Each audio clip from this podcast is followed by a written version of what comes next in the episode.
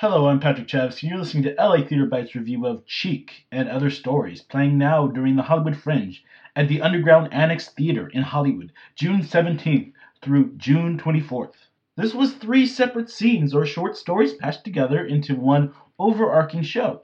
The same three actors are used in different scenes, but all of their stories are related and connected through a common theme that pops up in each story friendship and the crazy things we do with each other and friends when we have a deep when we have deep relationships that form.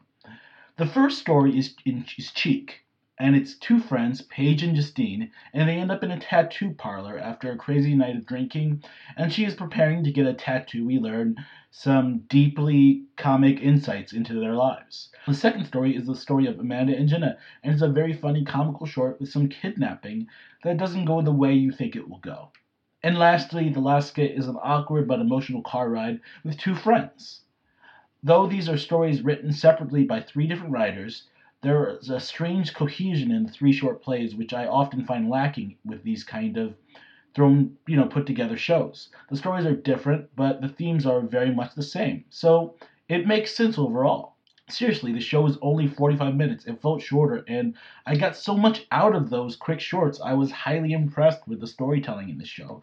In what amounts to maybe 5 to 10 minutes in each segment, you laugh, connect with the characters, you get a point out of the story, and each has an emotional arc that works and makes the story interesting. The acting in the show was just right. I loved the chemistry from all of the characters. I especially love the dry humor that comes from Zedric, Restaro, who plays a bored tattoo artist that kind of seen everything in his profession and just wants to get his job done. He's intense, and the dryness is hilarious. Megan Louise Burnett, who plays Paige, Amanda, and Lisa in each story, she's just an entertaining person to watch. She changes completely from each role, but maintains this charming quality in her acting that makes you pull for her in each character. I think I liked her acting the most in the last scene with Jedrick Restaro. You will see what I mean if you go see this show.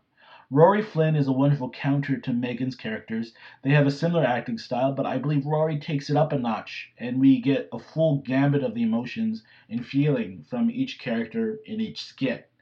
Afton Saylor did a phenomenal job with these actors. In very little time, she communicates three very interesting stories and she keeps everything together. It's a great show and some of the better comedic acting you'll see at the Fringe this year.